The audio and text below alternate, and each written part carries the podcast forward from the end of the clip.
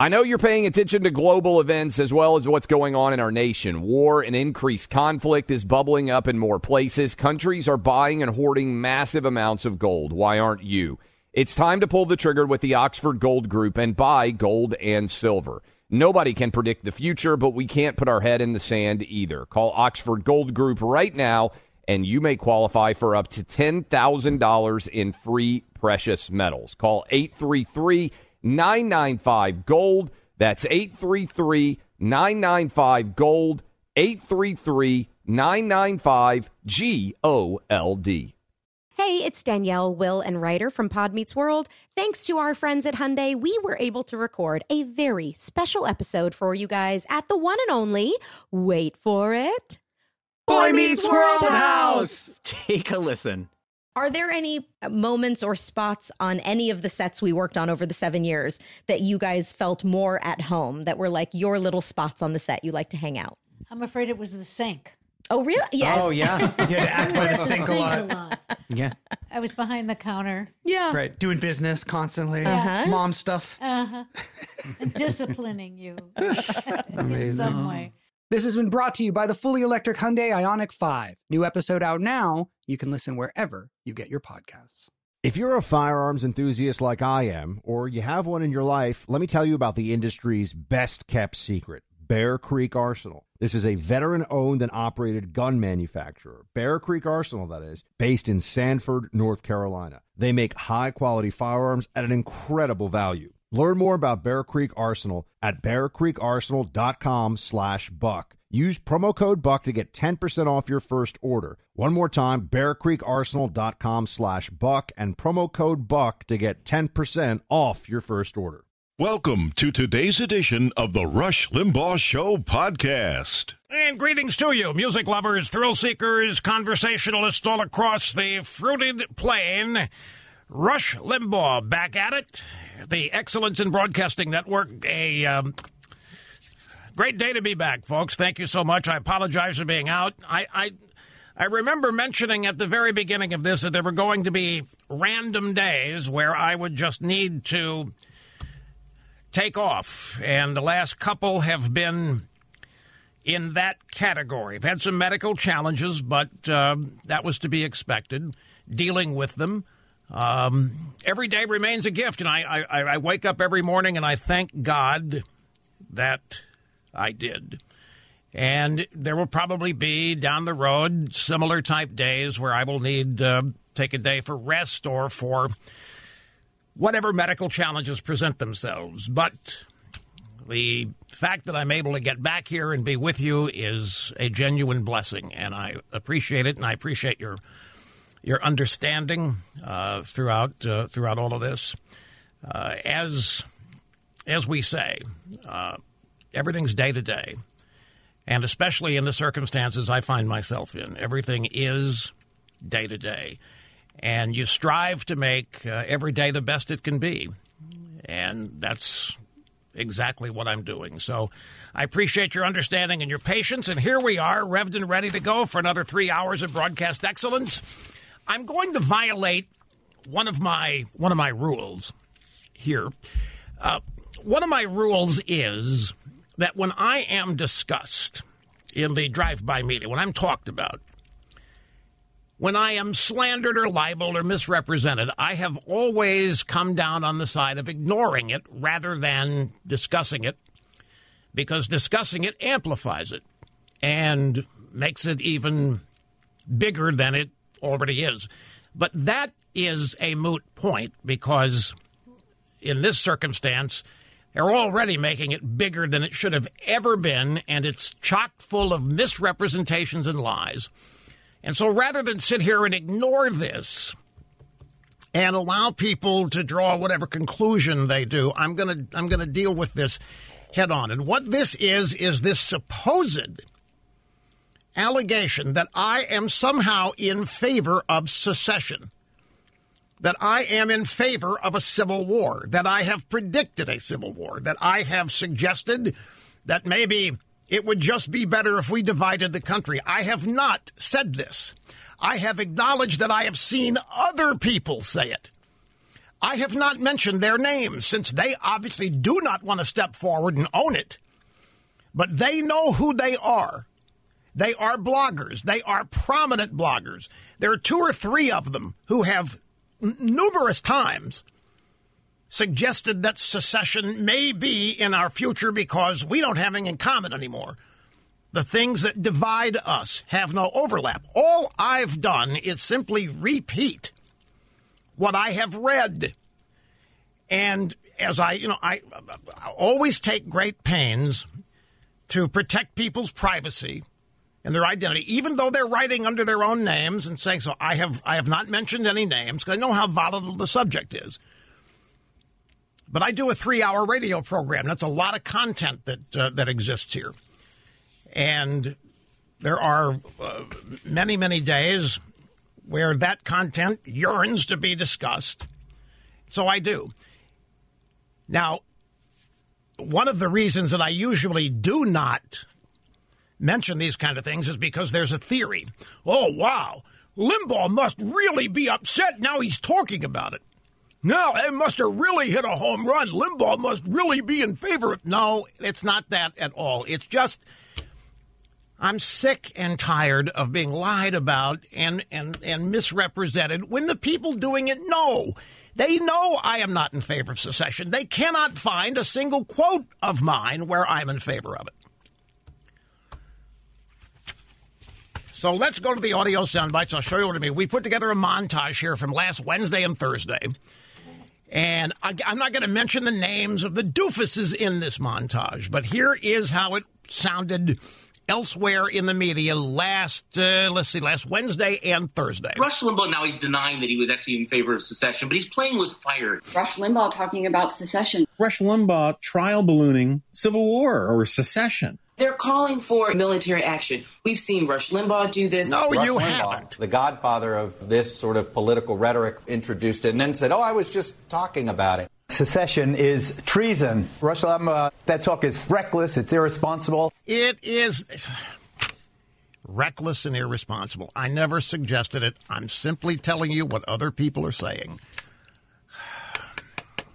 And uh, no, I'm not going to quote these other people, but they know who they are. You know, I find it fascinating when this kind of stuff happens. This is no, by no means the first time I have been accused of saying something where I have simply been repeating what I've said or, or seen other people say. And they do not step forward and raise their hand and say, I'm, I said it. I'm the one that said it. They're out there hiding, but they know who they are. Okay, so that's one montage. Then Thursday night on Fox, this is the story with Martha MacCallum. She had Geraldo. The Grim Reaper showed up. You know, when Geraldo shows up, somebody's going to die or has died. And she was talking to Geraldo about my comments that the United States may be heading toward secession. So, to set things up, here she is introducing and playing an audio clip of mine. Even Rush Limbaugh warning that he thinks we might be headed in a dangerous direction, an actual separation of the states. I actually think that we're trending toward secession. Can't go on this way. There cannot be a peaceful coexistence of two completely different theories of life, theories of government, theories of how we manage our affairs. We can't be in this dire a conflict without something giving somewhere along the way. That's a profound and challenging statement for our nation right now. Well, it's it's a profound and challenging statement because all kinds of people are talking about it. And by the way, have been writing about it for a number of uh, multiple weeks. This is not anything that's actually even new. Yeah, I actually think we might be trending toward it. I said that because I'm reading about it. I'm reading people who, by the way, I've quoted before on this program and who I respect. They're out there saying it. They're out there suggest. And by the way, when they say it, they don't just say it, they back it up with their own theories of why. And I'm fascinated when they write it on their blog. Nobody writes about it. Nobody says, "Hey, did you see what uh, was said on the such and such blog?" No, no, no. They wait till I repeat it, and then somehow claim it originated with me. Um, so after she set that up, she then went to the Grim Reaper Geraldo Rivera for his reaction. Talk of secession is treason, Martha. Rush Limbaugh is a, a, powerhouse broadcaster. He's one in a zillion. They come along once a generation. But that talk is, is reckless. It's irresponsible. We are one nation, indivisible. I had a laugh. Uh, Rush goes on to say that people uh, where he is have no idea what people in New York are thinking. They're so different. They're like a different species. Half of New York lives in Florida, where Rush Limbaugh lives. It's preposterous. Leaders who accentuate the differences and exacerbate the divide are themselves responsible. I didn't accentuate or exacerbate it at all. I didn't originate it. It's something that is out there and being discussed by others. Now, here's here's Martha MacCallum reacting to the Grim Reaper. That's a strong charge, and it is, as I said, it's, it's, a discussion that I think is being had in a lot of places. There's a piece by the Claremont Institute recently called "The Separation," which talks about this. I mean, nobody wants this to be the case, and I'm sure that Rush doesn't want secession to be where the country's headed. Of course not. But see, she found that she's she's willing to quote a place that talked about it, the separation. That's from the Claremont Institute. The Claremont Institute is a very highly reputed conservative think tank and uh, library. I mean, it is a library of conservative philosophy and thought, and they are discussing it there. So Martha did something that nobody else in the media did. She went out and actually listened to this program. And she found an audio soundbite of me that is appropriate to use and fits based on what all had been discussed on her program. So the comments prior to this were Thursday night. On Friday, she played a clip. Now imagine if the rest of the media cared about getting things right, she wouldn't be the only one to have found this. This is Rush Limbaugh because last night uh, Geraldo sort of uh, went after him for talking about the secession statement. And I just want to play this real quick for everybody at home. I simply referenced what I have seen other people say about how we are incompatible as currently divided and that secession is something that people are speculating about. I am not advocating it, have not advocated it, never have advocated it, and probably wouldn't. Just wanted to square the circle on that and make sure that we gave Rush his due uh, by playing that part of it. So thank you, Martha, for the uh, deep digging uh, into the archives of the program to find something that was readily available for anybody that wanted to uh, to find it. Now, I don't expect this to change anything. What's going to happen is is that uh, these same critics, ha ha, see, we got him. We caught Rush. Rush, Rush knows he's given because he's trying to change what he said. They're gonna, they're totally distort the whole thing again. Uh, because I represent the opposition. I am the opposite. If you, if you somehow uh, come along and damage my credibility, then they think they've damaged the credibility of the entire opposition and so forth, which is why all of this stuff happens. There's one more. I think I have one more, maybe two. maybe Uh, maybe a couple more. Let's let's. This is this is from uh, Sunday morning on Meet the Depressed. During the roundtable, had a discussion about people on the right talking about secession, and the moderator is F. Chuck Todd. He's talking to the Hoover Institute senior fellow Lanhee Chen, who said this: Rush Limbaugh the godfather of this sort of political rhetoric that we're dealing with these days, also introduced it and then said, Wait oh, a minute. Wait a minute. Stop. The godfather of what? The, the, the godfather of this political rhetoric that we are talking about these days. The godfather of this political. All right, well, here, cue it back up to the top. Let's just, I promise I won't interrupt the soundbite again. Here we Rush go. Limbaugh the godfather of this sort of political rhetoric godfather, what the days, hell? also introduced it and then said, "Oh, I was just talking about it." Talk about secession and the like is nonsense and it's dangerous. You talk about going against federalism, going against the notion that you should ask the judiciary to be activist in overturning the will of the people. I mean, these are the kinds of things, Chuck, growing up in the Republican Party to me would have been fundamentally offensive. But you've got a bunch of people who are out there making this crazy argument essentially to politically appease one man and to politically appease their electorate instead of explaining to them, hey, look, here's the reason why this is madness. why what is madness? I'm not sure I know what Lanhee Chen is talking about here. I always thought the Hoover Institute was a conservative place. But it seems that they're getting rid of all the conservative thinking out there and replacing it with a bunch of RINO type thinking. At least that's what it seems to me. Um, at any rate, this this is uh, yeah, the, the, the same people who lied about Russian collusion and Trump stealing the election in 2016, the same people lying about me now. So that's that. I just wanted to set the record straight. I know it's not going to set anything straight, it's going to accomplish the exact opposite. But it, what what matters to me is you people in the audience and you understanding what's what uh, and and what I mean when I say what I mean. I am a preeminent communicator. I don't leave anybody in doubt as to what I mean when I say anything. I'm perhaps the most direct communicator. I I I do not speak in riddles uh, at at all. And believe me, if, if I were in favor of secession, you would have no doubt about it. You would have not, you wouldn't doubt it for a minute. I just, uh,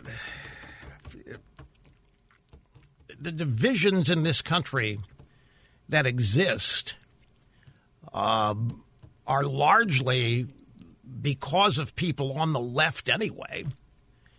So if, if there is anybody out there moving toward a drifting apart or a division of people in this country, it's people on the left. It isn't us. Okay, uh, see. Do I have time to get this next bite in? No, let me take a brief break. We'll do that. We'll come back. I've got Rachel Maddow here trying to explain the magic of Rush Limbaugh, but I'm not quite sure I understand it even reading the transcript. Let's see. This is last Thursday. Comedy Central, the Daily Show. Trevor Noah is the is the this is the the former show hosted by uh, Jon Jon Stewart, and Rachel Maddow is the guest. And the question to Rachel Maddow from Trevor Noah is: There something that liberals and Democrats are missing in America in learning how to communicate with people and convincing them of ideas? Ah, you know, that question is actually more profound than this guy understands. Do you know the difference in persuasion and convincing? You know the difference. It's a big difference. And he asks it right here in this. There's something liberals and Democrats are missing in America in learning how to communicate with people and convincing them of you don't want to convince people. You want them to figure it out on their own. You want to persuade, not convince. Anyway, what he's talking about here is the magic of conservative media and how the left cannot beat us. They can't beat us in talk radio no matter how they try. And he wants to know what Maddow's theory is, and she gets it spectacularly wrong. I was also part of this experiment where liberals tried to do AM talk radio uh, with Air America Radio for a long time. And it was at that point, AM talk radio was basically in a foreign language or sports or church or Rush Limbaugh. like that was that was it. You know, we tried and it didn't work. And so I have thought about this a lot. I do think that there is something that is a little bit magic about the right wing media that the left wing media will never do, and that I think liberals and centrists will never do, which is that they tell their audience, "You can trust no one other than me. There are no facts uh, other than those that I am giving to you." Uh, this is so spectacularly wrong. This also illustrates why they don't understand Trump. They don't understand the bond that Trump has, the connection he has with his voters, his base, his audience, or what have you. And they certainly don't understand the success of talk radio, conservative talk radio. Uh, Air America, they were clueless from the beginning. They treated it as a fundraising operation. They didn't treat it as a commercial business. They had no idea. They don't know how to make a profit. It's not even part of their their, their lexicon. Profit's a dirty word. Everything is fundraising to them. And they have they have no clue about building an audience and holding it and uh, and and creating credibility with the audience. This idea that we sit here and tell you, look, there's one set of facts, it's what I'm telling you, and there's nothing else that's true. That's not at all what happens here or anywhere else in conservative media. We just have the ability, born of honesty, to connect with people. I mean, if there's any group of people out there which is telling their audience you can trust no one other than me, what the hell have we been through for the past four years?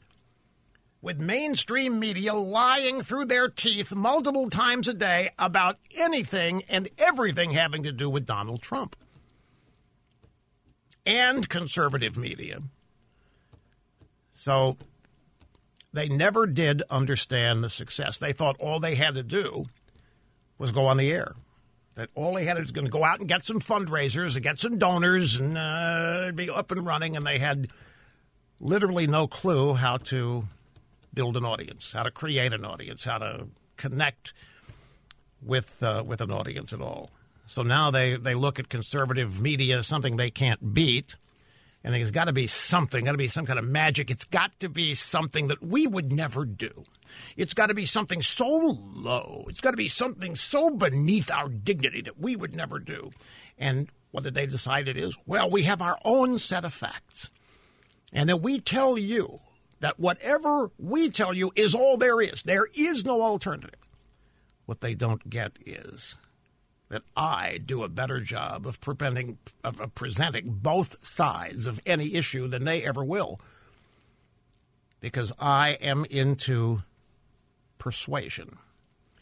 I am attempting to get people to think and conclude the proper thing, not by convincing them of anything, but by persuading. Quick time out. We'll be right back. Don't go anywhere.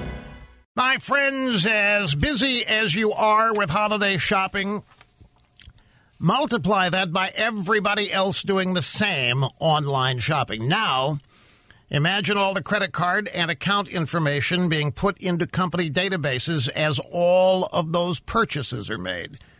That's your information, everybody else's information in those databases.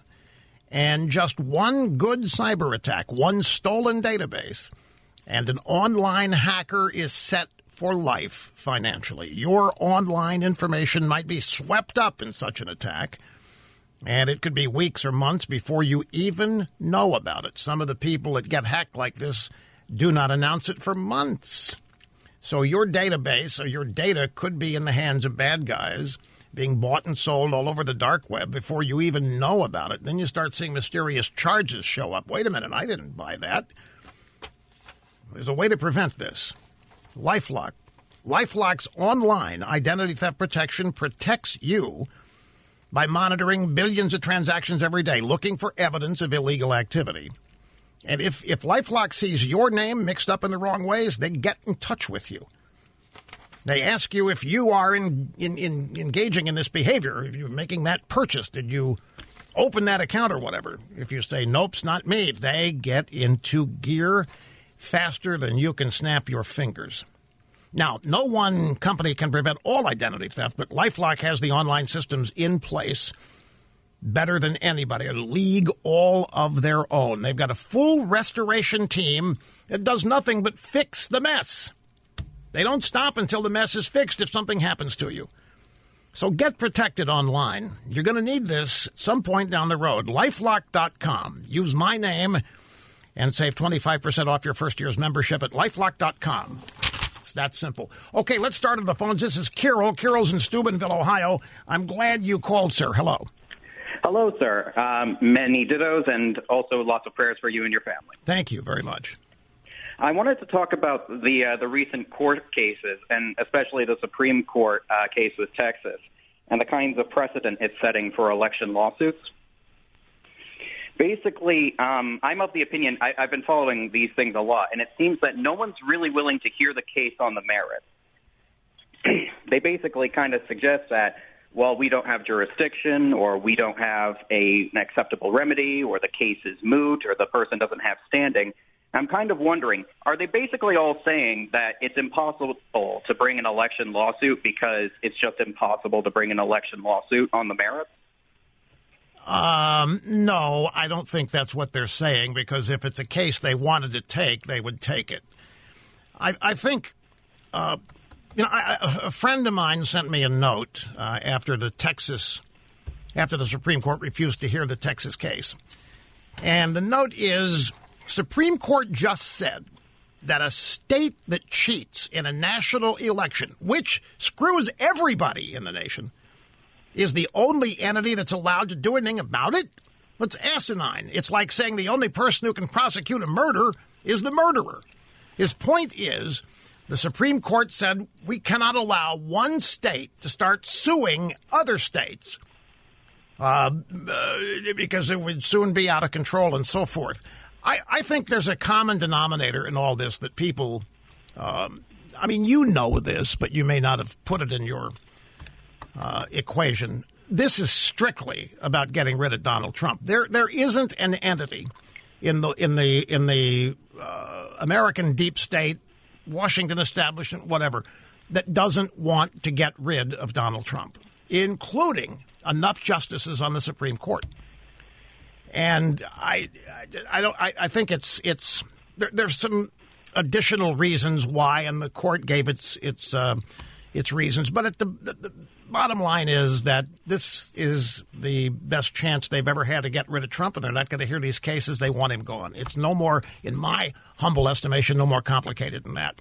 The precedents that are being set, precedents are made to be broken. Supreme Court can break whatever precedent it wants anytime it wants down the line, depending on a, if they get a case that they that they want to hear, if they get a case that they want to decide.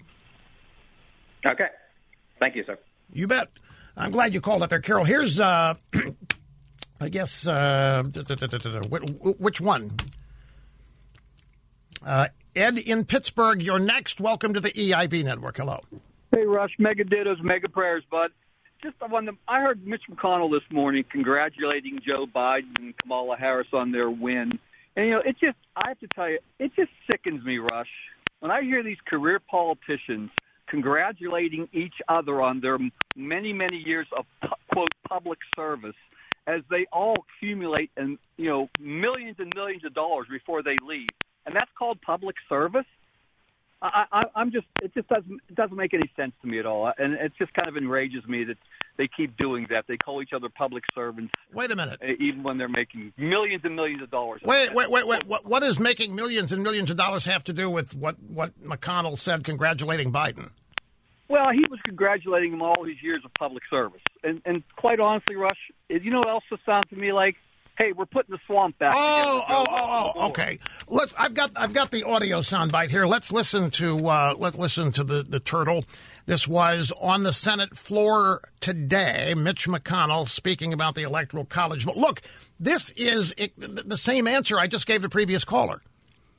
If you if you have taken a look at at uh, the news, you will see that this statement by McConnell is being reported as Trump conceding.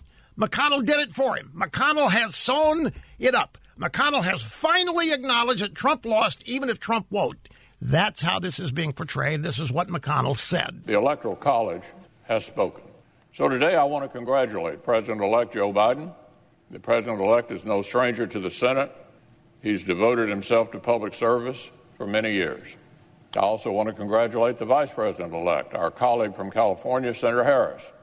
Beyond our differences, all Americans can take pride that our nation has a female Vice President elect for the very first time. And so there you have it. And that, that suffices uh, for a Trump, or as a Trump concession, in terms of the way it's being reported by the, uh, the media. Even though Trump hasn't conceded anything, they are reporting that McConnell effectively did it for him. Now, your comment about public service and the fact that these people, you're, you're talking about Biden and and uh, and Hunter. I got to tell you, you know, it's it's it's amazing. There are there are at least four separate federal criminal investigations of the Biden family going on right now. You know, people about to move into the White House. There are four separate federal criminal investigations that resulted from Joe Biden's years and years and years of quote unquote public service. And here's Mitch McConnell congratulating him on all those years of public service. Here's some headlines Hunter Biden raked in $6 million in nine months from communist Chinese dealings, not including the 2.8 carat diamond that he got as a gift. Hunter Biden failed to disclose $400,000 in Burisma payments. Biden is poised to hand Republicans an incredible tool to investigate the Hunter corruption scandal. And Joe Biden deflects questions from the press, stays silent on criminal investigation of Hunter Biden. Hunter Biden himself says the U.S. Attorney's Office is investigating his tax affairs. He said, I learned yesterday for the first time the U.S. Attorney's Office in Delaware advised my lawyer also yesterday that they are investigating my tax affairs. So, where was all of this before the election? Well, it was there. It just wasn't reported by the people who are reporting it now. So, why are the people who didn't report this before the election reporting it now? Well, my friends, I have explained this on previous editions of this program. Remember, the my theory is the ultimate objective is to get Biden replaced um, as soon as feasible. They want Kamala in there for a whole host of reasons. But even if they did, even even if uh, I'm wrong about that, there is another theory, and it is the people in the deep state, the FBI, the intelligence community. Look at what they've got on Biden now. I mean, the intelligence community, they want to be the first to meet with every president every day. They want to have access. They now have the means of, I mean, they, they can tell Biden what to do, when to do it, and how to do it. Otherwise, they go public with all this. Otherwise, they make hay out of it. The fact that they have this data, the fact that they're letting Biden know and everybody know on his team that this supposed uh, criminal activity is something they are keeping an eye on is the best way they have of controlling it. It's the best way they have of having the executive branch do what these people in the other regions of the executive branch want done. So the difference here is rather than use this before the election as a means of maybe casting doubt on Biden's competence and his credibility, they hold it. They hold on to the information and use it after he's elected as a means of controlling him. And that's where we are right now. And that's why all of a sudden these headlines are popping up everywhere. And that's why all of a sudden everywhere, all the details about all this stuff, which you and I knew before the election because of Bobulinski and some of the other people, the mainstream media never reported any of it. They're only reporting it now after the election. This is done so as to maintain a level of control over Biden as he assumes office uh, next month. Be right back, folks. Stay with. Going to get back to the phones in just a second, but before we do, grab audio soundbite number 10A. Mitch McConnell, the turtle, was soundbite number 10. John Harwood today on CNN's newsroom. And he was on with Jim Sciutto, who said moments before Senate Majority Leader the Turtle made those comments on the Senate floor, calling Biden president elect for the first time. President Trump continued to tweet out baseless conspiracy theory attacks about the stolen election. Do you have any reaction from the White House on this yet, from what the turtle did? And if not, how do you think the president handles what the turtle did? President Trump has the power to sink those two incumbent Republican senators if he wants to by discouraging his people from supporting them. Kelly Loeffler, the appointed senator, David Perdue, the elected senator.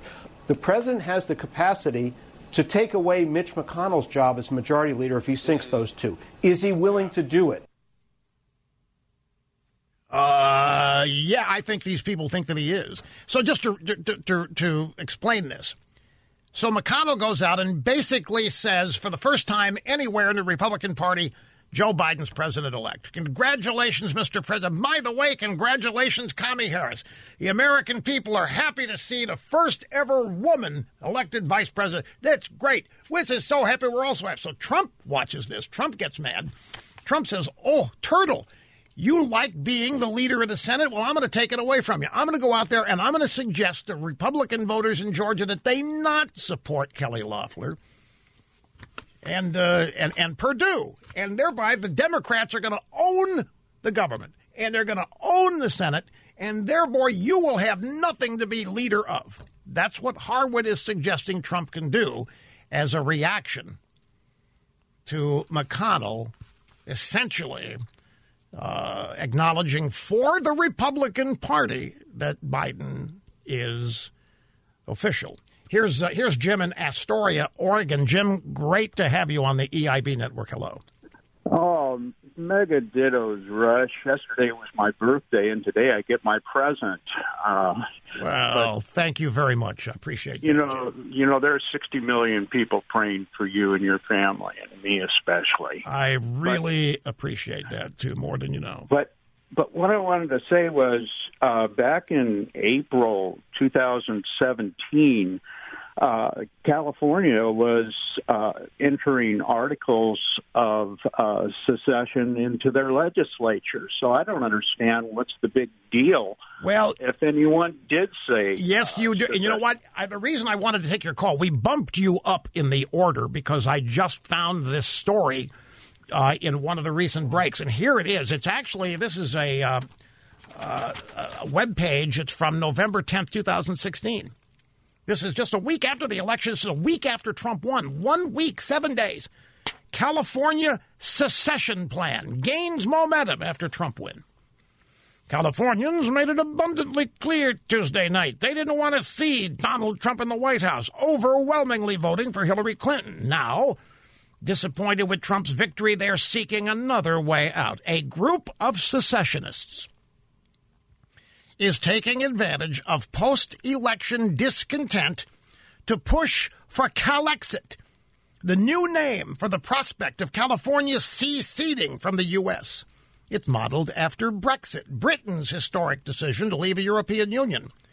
Discussion of the idea exploded Wednesday on Twitter, and nowhere to be found was Geraldo Rivera calling it traitorous. Nowhere to be found was Geraldo Rivera suggesting that it was treasonous. Right here. My formerly nicotine stained fingers. The state of California. The headline California secession plan gains momentum after Trump win. There wasn't a single complaint. There wasn't any righteous hand wringing. There wasn't, a, oh my God, this is outrageous. California needs to be so ashamed of themselves. California, this is treasonous. California, this is outrageous. How dare you suggest such a thing? This is, there was none of that. And New York has talked about secession as well. Off and on for decades. I guess it's I guess it's cute uh, when New York does. I guess it's cute when California does it right here, November 10th, 2016. It was the election wasn't even a week old, ladies and gentlemen. So, Jim in Astoria, Oregon, great memory. I'm glad you called. We'll take a brief break and be back and continue right after this. Bill Gates was on CNN recently with uh, with Jake Tapper. The topic was the pandemic, and Bill Gates spoke about how bad the winter wave of coronas, a coronavirus outbreak is going to be. And basically said that we need to shut down bars and restaurants. It just needs to happen and uh, need to shut them down for six months minimum. So here we have a billionaire telling a reporter at CNN that we need to keep closing down businesses. And nobody says anything. There's no, nobody challenges it. Nobody disagrees. Nobody why are we listening to Bill Gates? What in the world has Gates done? Where is his expertise on this? You know, he, Bill Gates could withstand being shut down for 10 years. But these bars and restaurants, these owners can't do this. They'd be destroyed, they'd be wiped out. Why are people still on the fence about owning gold and silver? I just don't understand. Have we already forgotten about regional bank closures, inflation, global instability, and the potential for serious world conflicts? You can look to precious metals for various reasons, One, having tangible currency on hand as part of your bug out plan. Two, diversifying your portfolio as a hedge against inflation. And three, historically, gold increases in value over time. You keep yourself informed about global events. You see the increase in conflicts around the globe. Countries are buying and hoarding massive amounts of gold. Why aren't you? It's time to pull the trigger with the Oxford Gold Group and buy gold and silver. Nobody can predict the future, but we can't put our head in the sand either. The people with Oxford Gold Group are real pros. They make owning gold and silver simple and easy to understand. Call Oxford Gold Group right now and you may qualify for up to $10,000 in free precious metals. Call 833 995 Gold. That's 833 995 Gold. One more time 833 995 G O L D. Pure Talk, the cell phone company we both rely on, is further investing in their customers without charging an extra penny. Pure Talk is now providing international roaming to over 50 countries. That's right. As you plan your summer travel, make sure your wireless provider has you covered at home and abroad. Pure Talk already puts you on America's most dependable 5G network, but now they're giving you coverage in more than 50 countries, too. Unlimited talk, text, and plenty of 5G data for just $20 a month. That's less than half the price of Verizon, AT&T, or T-Mobile. You keep your phone number and your phone unless you want to get great savings on the latest iPhones and Androids. Up to you. Go to puretalk.com slash clay and make the switch today. That's puretalk.com slash clay, and you'll save an additional 50% off your first month. Switch to Pure Talk so you can have more money to travel with this summer. The number one fantasy sports app in America is Prize Picks. It's the easiest and most exciting way to play daily fantasy sports. Five million members already active on Prize Picks. If you've not yet downloaded Prize Picks, do it today. Unlike other apps on Prize Picks, it's just you against the number. It's about the players and not the teams. You look for the sports you know best and that you follow the most. Then you make a single decision on each player projection, more or less, every time you play you pick two to six players and make that one decision. You can win up to a 100 times your money on prize picks with as little as four picks. More player action on prize picks now than ever, and it's the best way to get action on sports in more than 30 states now. Prize Picks also gives you injury insurance so your picks stay in play even if one of your players gets injured.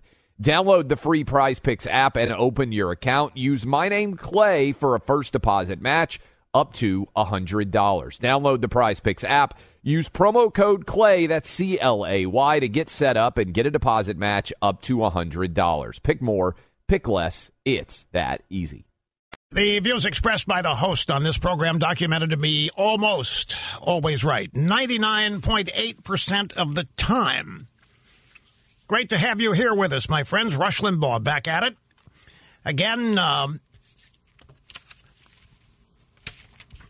just wanted to, to, to remind everybody that there are going to be days where I'm not going to be able to get in, and I've, I've mentioned that at the uh, at the very outset of this back in uh, in January and February. Um, and as, as time goes on, there there are medical challenges that present themselves and that have to be dealt with, and some of them, you know, pop up as a surprise. Some of them are predictable. Uh, but I, I continue to look at this and live this as a day to day proposition. You know, it's I've said it enough times it becomes a cliche that um, I wake up every, morning and thank God that I did. But you know, it, it's not a cliche. It absolutely happens to be the truth. And so the bottom line is that every day is a gift. And uh, even on those days where I'm not able to get here, realize that, that I wish I could be. And that uh, when those days occur, that I will I will do what I can to get back as quickly as uh, as is possible. I want to go back to this this Bill Gates business because look at this. To set this up, let me share with you another story that I have here in my formerly nicotine stained fingers. Story dated uh, December 11th. Oh, by the way, that was four days ago, and it's my brother's birthday, and I was not able to wish him a happy birthday publicly here um, behind the golden EIB microphone, so I'm doing it now. Happy birthday, Dave. Dave, the brother, is uh, uh, just a couple years younger than I am, and he's um, uh, he's doing great. And he had a had a birthday last Friday, and I wanted to make sure to acknowledge it. So, happy birthday! Many more, as many more as you want. Uh, I'm old enough to remember when hydroxychloroquine was a kook theory from a kook president. Now, all of a sudden, it is amazing the things that are happening after an election where this kook, this so called kook, Donald Trump, is lost. Allegedly lost. Look at all the things. Now, all of a sudden, the AMA, although very quietly, that hydroxychloroquine is okay. It's perfectly fine. Go ahead and use it if you want. It can be helpful. Now, how many people do you think? We'll never know. How many people do you think died needlessly because they were sent home to ride it out, or were afraid to go to the doctor, or were afraid to take hydroxychloroquine because what they were hearing about it in the drive-by media? Now, if you if you doubt the corruption in the numbers of COVID cases, consider that the AMA, the American Medical Association, lied to us about using hydroxychloroquine. Here's the headline AMA rescinds previous statement against prescription of hydroxychloroquine to COVID 19 patients. The AMA, in a surprising move, has officially rescinded, for those of you in Rio Linda, that means they've taken it back a previous statement against the use of hydroxychloroquine in the treatment of COVID 19 patients, giving doctors the okay to return to utilizing the medication at their discretion. Wait a minute. Well, I remember when we were told that this stuff could kill you. Do you remember, in fact, when Trump talked about hydroxychloroquine during, uh, oh, I forgot, was it when he had it when he had COVID 19, or was it before? It might have been before. Who was it that it was on television that went nuts saying, Mr. President, you're killing people, you're killing people, you're asking people to die? Who was it? It was some prominent cable news person that accused Trump of killing people by suggesting that hydroxychloroquine was okay to use. I can't remember who it was, but it'll come to me. But now it's perfectly fine. You see, previously the AMA had issued a statement in March, way back at the beginning of this, that was highly critical of hydroxychloroquine in regards to its use as a proposed treatment by some doctors in the early stages of COVID 19. In addition to discouraging doctors from ordering it in bulk, they suggested that there was no reason to prescribe it that it could kill, that it could seriously damage. That, and now, now that Trump is gone, they think, now that Trump is fini, oh, guess what? Hydroxychloroquine perfectly fine to use. Which takes me back to this Bill Gates story. Bill Gates was on CNN with Jake Tapper. They were talking about the coronavirus pandemic. Let you know what? Let me very quickly yeah, I thought we had the soundbite. Let me go, let me let me get the actual sound bites, the transcripts up here. Where I can, here we go. All right. Uh, here we go. This is, I guess, it's Sunday morning. State of the Union is the show. Jake Tapper's the host, talking to Bill Gates about the pandemic. And Tapper says there's a lot of governors who oppose bringing back these lockdown orders and forcing businesses to close. What do you think? Bars and restaurants in most of the country will be closed as we go into this wave. And I think, sadly, that's appropriate. The next four to six months really call on us to do our best because we can see that this will end and you don't want you know somebody you love to be the last to die of coronavirus. All right. okay. So we have a billionaire here. As far as I know, that's his only qualification. I, I, don't know what Bill Gates' qualification is to determine when we have lockdowns, who gets locked down, for how long do they get locked down, where is his level of expertise, and where is somebody on this show challenging this? He just gets to run around and say whatever he wants to say, and nobody challenges this. And what is he saying? We need to keep closing down businesses.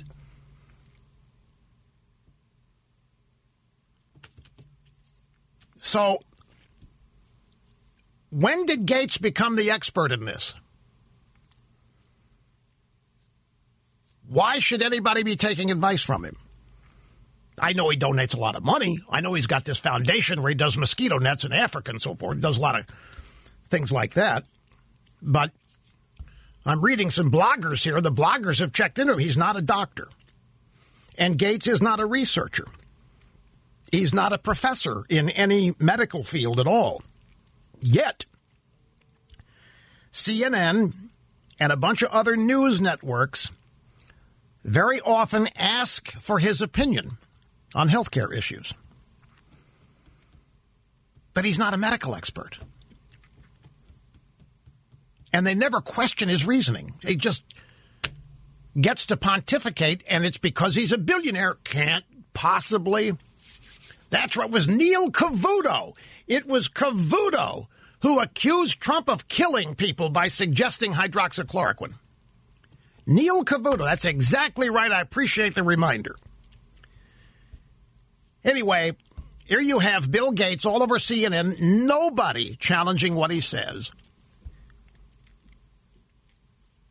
But Gates is out there ripping into Trump's executive order that brings his America First stance to coronavirus vaccine distribution. Tapper then asks Gates when we're going to get back to a normal life. Is this, this is the next soundbite here? Is uh, Tapper says President Trump signed an executive order. He says prioritizes distribution of the vaccine before it goes to people in other countries. What do you think of that strategy? I think we need to help all of humanity here. The U.S. Uh, has benefited from other countries' work here, and we shouldn't be entirely selfish in how we go forward the extreme idea that everybody should die until we have the very last American vaccinated, that's hardly the appropriate response. Good grief. the, nobody is saying this.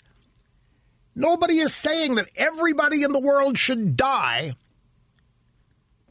so that every last American gets vaccinated. So, folks, this is classic this is a classic illustration of people who are offended by the idea of America first or make America great again. Gates is a globalist and he believes that the United States is not the good guys. The United States trends toward being the problem. So here he is suggesting that somebody out there in this world wants to make sure every American is vaccinated first, and the hell with the rest of the world. The hell with the rest of the world. And if some people die so that all Americans may get the vaccine, then the hell with it, That's not at all on anybody's list. It's not a suggestion that anybody has. And it's not who we as Americans are, as we have demonstrated over and over again, time and time again. When natural disasters have hit, we're the first on the scene of all nations in the world. Now, Tapper asked Gates when he thinks we'll be able to get back to uh, some form of normal life. Gates predicts late summer. Late summer, we're going to get back to normal life. Well, how about the bar and restaurant owners that Gates wants to shut down for six more months?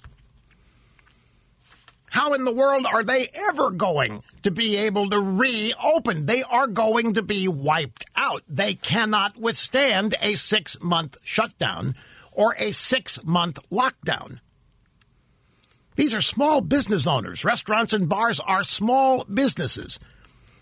They're never going to be able to get back to a quote unquote normal life if they are shut down for six months, like Bill Gates wants to shut them down. How are they going to pay the mortgages on their businesses? How are they going to pay the mortgages on their homes? Now, billionaires don't have these concerns. Billionaires are not worried about mortgage payments and other bills that have to be paid. These people that own these bars and restaurants, they just want to stay open. They want their employees working. They, they, they do not want six months of a shutdown or lockdown. Gates said the next four to six months really call on us to do our best because we can see that this will end, and you don't want somebody that you love to be the last to die from coronavirus.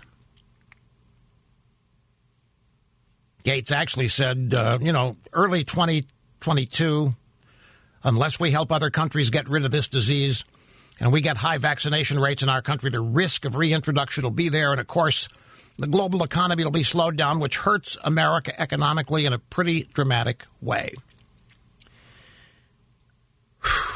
Uh, I, this this is obviously somebody out of touch, and that's that's. I know it's a it's a an accusatory thing to say because, you know, we kind of celebrate billionaires in America. Well, some of us do. Some people equate being a billionaire with being brilliant. And uh, that's not necessarily the case at all. But, I mean, Bill Gates says more shutdowns needed. Six months shutdown, bars and restaurants. That's the last thing that's needed. That is the last thing that's going to be helpful. Shutdowns don't advance anything, they just delay the inevitable. Anyway, I got to take a break, folks. We'll do that, come back, and resume with you on the phones. Don't go away. By the way, one more one more thing on uh, on on Bill Gates. Ted Cruz makes a really great point. He says that that all of the government class, and by that we mean the government employees, political appointees, everybody in the cabinet level uh, uh, departments, uh, virtually every government job Every every person in a government job is getting paid through these shutdowns. Did you know that? Well, when we tell a bar or restaurant, we're locking you down, buddy. You're killing the country. You're spreading the virus. You're spreading the disease. So we're going to shut you down for six months. We're going to wipe you out. We're going to put you out of business. Everybody working for the government gets paid through these shutdowns and lockdowns. All of the teachers are being paid, whether or not there are classes. All of the Democrat governors with their states shut down, they are getting paid. It is so easy for these people to shut us down as they pay absolutely no price for it. Their lives are unchanged. Same thing with Bill Gates. Bill Gates can stand there and suggest that every bar and restaurant needs to be shut down for six months and it's no skin off his back. Gates thinks it'll be next summer before the U.S. is close to returning to normal.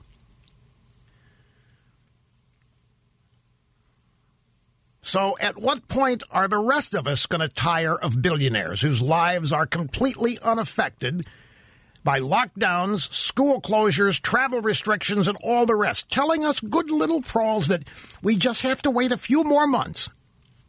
That's former New York Times reporter Alex Berenson. Ted Cruz said leftists, a millionaire and a billionaire, discuss how they think it's appropriate to destroy and bankrupt small businesses across America. I'll tell you what. Let's do this. Let's halt all salaries at CNN and Microsoft. Let's stop paying Democrat politicians. And then let's see if they think two more years of shutdown is okay. That's Ted Cruz. Hey, if we're going to shut down, let's shut it down. If we're going to shut down bars and restaurants who've done nothing here, then let's shut down CNN. Let's just let's let's do the equivalent of shutting them down. Let's just cancel their salaries. Let's just cancel every payment they get for working. Same thing at Microsoft. Let's see how they feel about it. It's a great response from Ted Cruz. Here is a lad in Brunswick, Georgia. We head back to the phones. I'm glad you waited, sir. Hello. God bless you, Russ. We're praying for you. Well, thank you, sir. Appreciate it. Um, right now, the establishment Republicans have a fatal flaw. They think the movement Trump started is going away, and the party's going to revert back to the pre-Trump era. But the people who believe that there was enough voter fraud to swing this election are not just some fringe group on Twitter. I think it encompasses everyday American. And my point is that we need to let the establishment know that if they don't step up now in respect to the issue of voter fraud, then they won't have a job after the next election. Uh, yeah, I, this is you know you're making it tough for me because I'm I'm I'm on your side and I'm with you on this, but that's not going to happen. The, the the truth of the matter is that we have an entity that we're up against, and it has in it both Republicans and Democrats. And that entity has been called the deep state. It's been called the Washington establishment. It's been called the elites. And they want no part of Trump's base. They have no desire to somehow find a way to incorporate Trump's base in whatever they think the Republican Party is.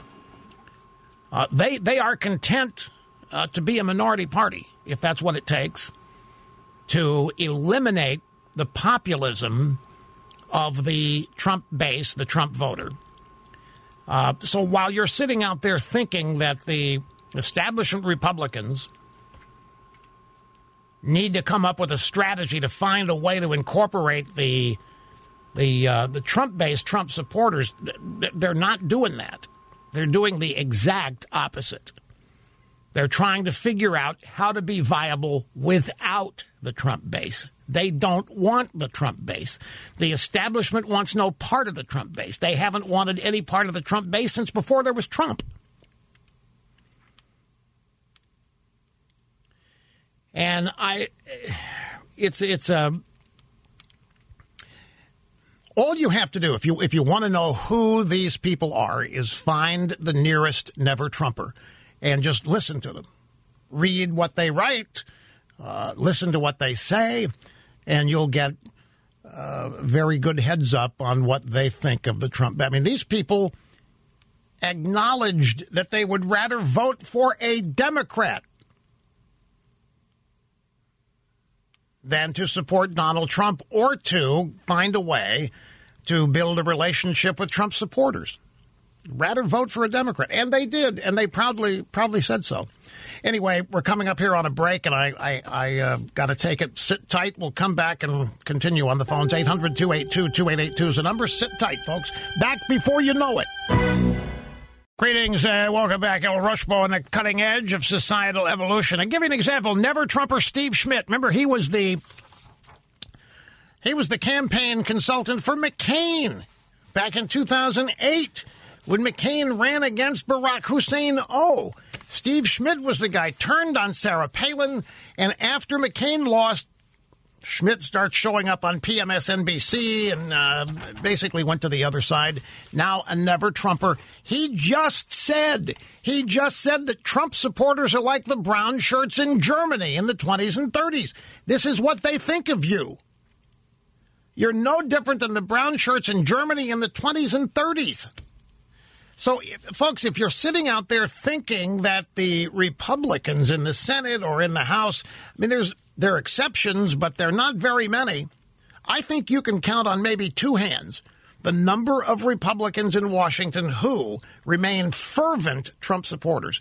There, they, there may be others, but they're not uh, visibly public about it. And I, this is just they're they're not trying to figure out a way to keep you on board. They're not trying to find a way to make sure you Trump voters stay with them in the Republican Party. They want a Republican Party doesn't include you.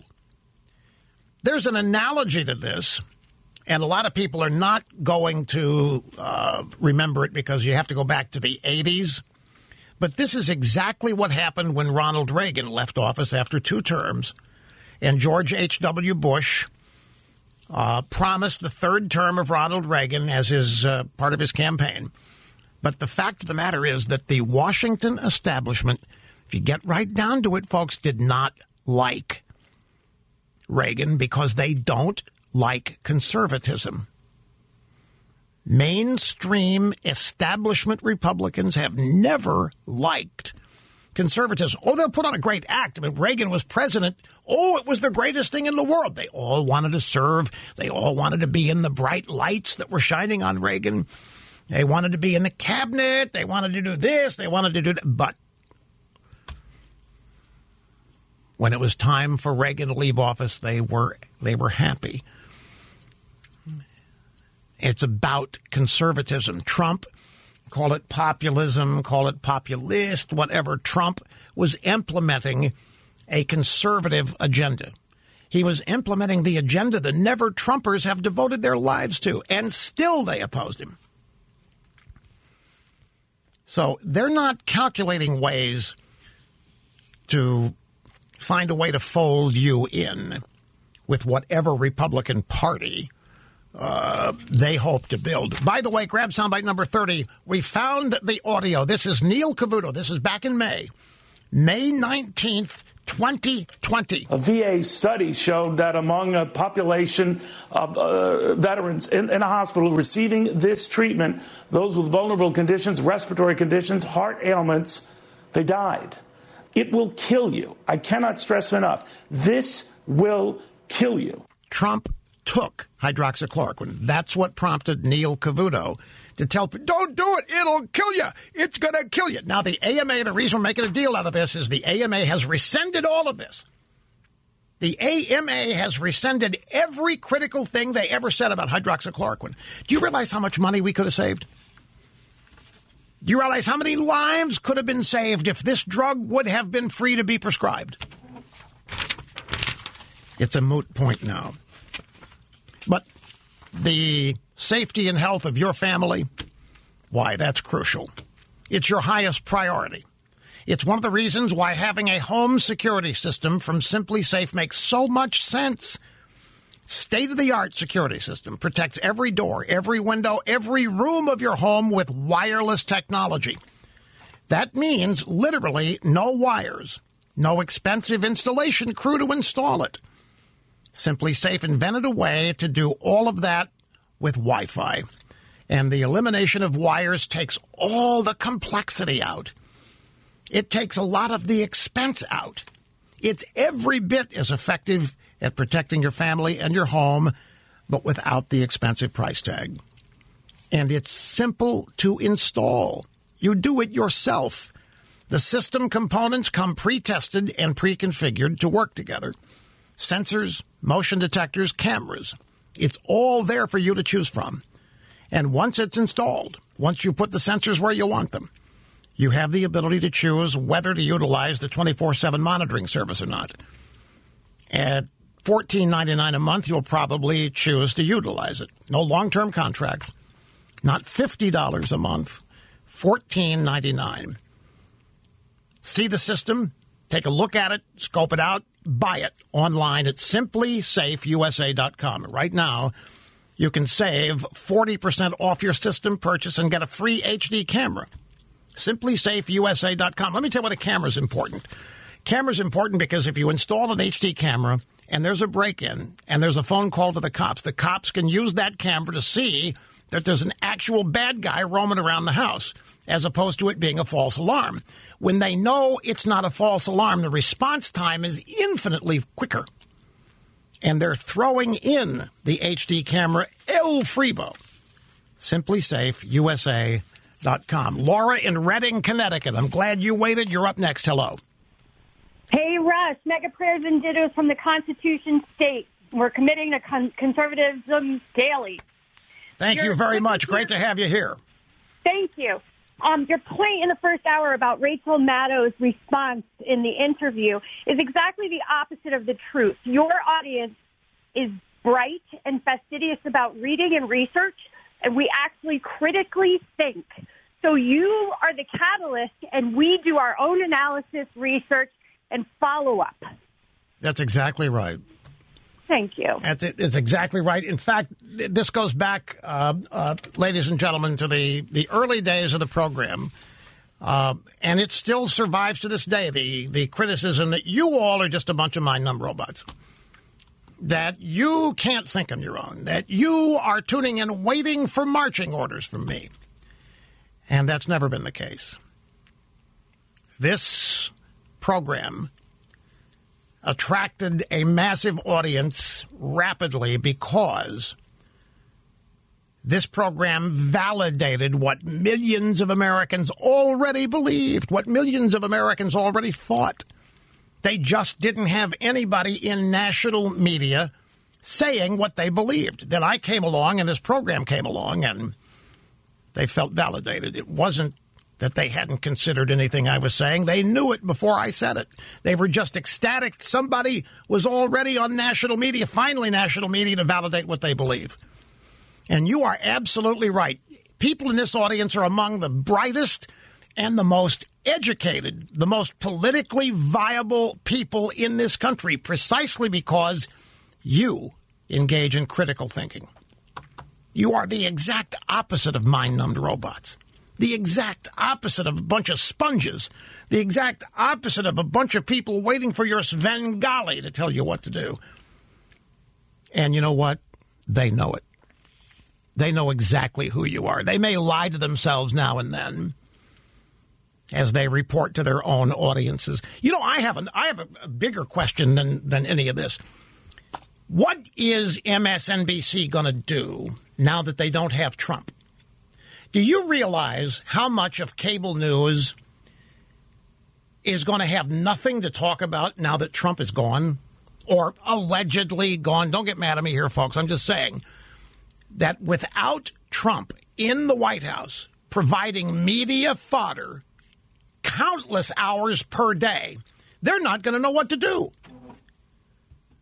They're going to have to cover for Biden. They're going to have to sing Biden's praises. They're and let me show you how hard that's going to be. Grab audio soundbite number 13. Biden did a speech last night. It was a train wreck. He couldn't stop coughing. He couldn't stop clearing his throat. The guy was full of phlegm. We put together a montage of this speech, and it sounds like this. Once again, the America, in America, more Americans voted this year over 155 million their votes counted. the biggest voter turnout in the history of the United States any ticket has received. Together, the Vice President elect Harris and I received when they won in 2016. Excuse me, or dispute the results. and yet, it's a position so extreme, I've never seen it before. you know, in this battle for the soul, we, the people, voted remains intact.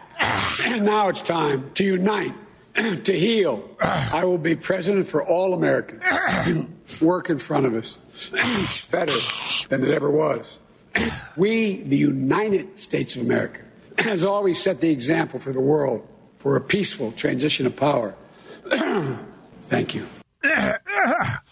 The speech was nothing but clearing of the throat. So, how did the drive by media deal with this? We put together another montage. What we heard tonight was a top to bottom takedown of President Trump, a forceful and full condemnation. A pretty forceful argument pushing the president even to concede. A decisive rebuke to the efforts of President Trump. There you hear President elect Joe Biden offering a full defense of democracy, the most vigorous denunciation of President Trump. What really struck me about those remarks was just how forceful Joe Biden was. He really drew a line in the sand. I'm taking names here. It was a very striking moment. Real passion and outrage as Joe Biden laid out all of the challenges. He was forceful in sending that message to the White House and the present occupant saying, look, pack up your bags, I'm coming. I don't I don't know what it was, but it was not forceful. It was not a top to bottom takedown. It was not a decisive rebuke. It was nothing more than phlegm and clearing the throat and coughing. But you see, they have to overlook that. They have to ignore all of that. So what are they going to do? Now, they cannot be critical of Biden. They will not be critical of Biden. They're going to prop Biden until until I'm going to tell you folks, I think we're seeing enough information on the Bidens now to safely say that Biden will serve at the pleasure of Barack Obama if Obama gives the green light to Democrats to take Biden out, there will be ample evidence that Biden has lied about his knowledge. His family was selling his name and office with his permission. And if that's in fact the case, then there's likely unreported money that will be found. The fake news media will temporarily become hard news media if the decision is made that Biden has to step down. Until that time, they will be covering for Biden. They'll be making excuses for Biden. They'll be ignoring all the negatives. You wait and see. And then watch what happens to their ratings when that happens. Brief break. We will come back and continue after this. No, no. I really think Obama's running the show. Obama's been running a Democrat show since uh, since 2016. He ran the operation against Trump. He ran the Russia sting. He ran the Russian coup. He ran everything, and he's now running this. And as as long as uh, uh, Biden accomplishes or does what Obama wants, then he'll be fine. But I do believe that it will be up to Obama, Biden's fate. We'll see. Here's Kim in Kennesaw, Georgia. Glad you waited. Hi. Hi, Rush. Thank you so much for having me. Um, I'm a Georgia voter here. I was proud to attend Trump's rally on November the 1st, waiting in line for 11 hours. It was worth every minute. My question is without Trump, why would I bother to give these Republican Senate seats another vote? I voted for Loeffler and Perdue when I voted for President Trump, and due to the overwhelming fraud in our Georgia election system, my vote did not count. It's the same people running the runoff election. Why would I think it would matter then? Well, let me ask you uh, Does it matter to you that the Senate be able to stop the Biden Obama agenda? or have, are, are you of the opinion you don't care anymore? No, I do. I do care. Um, but my thing is too. Even if we have fifty-two forty-eight, we can't trust all our Republican senators. Kamala would be the tiebreaker for a 50-50 vote then if Romney and Collins, right. for instance, I, voted with a Democrat. I understand that, but if you lose these two seats, then it's it's it's academic. There's there's there's no way you have no chance of stopping the Biden Obama agenda. At least with these two, if they win, there is numerically a chance to, you know, they require that the Republicans stay unified and, and so forth. Um, it just, it's, look, as far as I'm concerned, there's no wrong or right answer here, so don't misinterpret my tone. I'm not, I, am not trying to be critical in the, in the way I ask um, the questions of you. I'm just, to me, that's what this is about. If you want to be able to stop the Democrat agenda, by that, you want to stop the Green New Deal. Do you want to stop the uh, the way they're they're planning on dealing with the coronavirus? Do, do you want to do you want to stop the virtual takeover of this country by radical leftists? The only chance you've got is those two Senate seats. I know they're not a guarantee because the you know, you said they could cave anytime they wanted, depend on the pressures that are mounted against them, but at least there is the possibility of stopping it if they if they are elected. And I don't. Has Trump changed his mind? Has Trump said that uh, he doesn't care whether they win or not since that rally? Not that I know of. I just feel it just seems more hopeless each day. I have never not voted in any election since 1988, not even small municipal elections. But I'm sure I'm not the only one, especially here in Georgia, that feels like, you know, the Republicans are basically using us the way the Democrats use an underclass to keep them power, and they're not doing anything to help us. They're selling out left and right. Our governor ran on a platform that he was like Trump. He has not. None of his administration is. I don't feel that the Republicans are fighting for us. Vernon Jones, a Democrat, goes to the Capitol on the weekend and fights for us, but Perdue and Loeffler are not. Well, I understand how you feel. I, I and I hear this from people constantly that um, they care about you when it's election time, and then after that, you may as well not even exist. Uh, but look, it's it's up to you. I'm not I'm I'm not going to try to talk you into or out of anything. I respect your independent thinking enough as it is, but I did want to put the option in front of you because that's really what we're facing. I got to run. I'm out of time. Hey, did you see this? Elon Elon Musk says that electric cars will require a lot more electric power than we currently have. Really? Why, I wonder where it's going to come from. Details are coming up. Sit tight.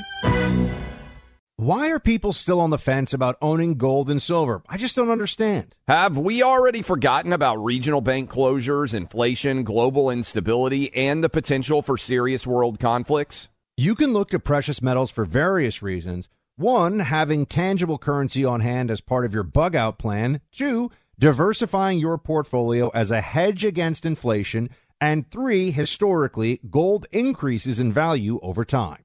You keep yourself informed about global events. You see the increase in conflicts around the globe. Countries are buying and hoarding massive amounts of gold. Why aren't you?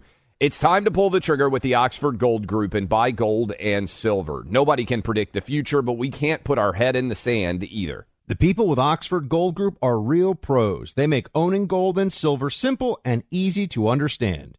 Call Oxford Gold Group right now and you may qualify for up to $10,000 in free precious metals. Call 833 995 Gold. That's 833 995 Gold. One more time 833 995 G O L D. Pure Talk, the cell phone company we both rely on, is further investing in their customers without charging an extra penny. Pure Talk is now providing international roaming to over 50 countries. That's right. As you plan your summer travel, make sure your wireless provider has you covered at home and abroad. Pure Talk already puts you on America's most dependable 5G network, but now they're giving you coverage in more than 50 countries, too. Unlimited talk, text, and plenty of 5G data for just $20 a month. That's less than half the price of Verizon, AT&T, or T-Mobile. You keep your phone number and your phone unless you want to get great savings on the latest iPhones and Androids. Up to you. Go to puretalk.com slash clay and make the switch today. That's puretalk.com slash clay, and you'll save an additional 50% off your first month. Switch to Pure Talk so you can have more money to travel with this summer.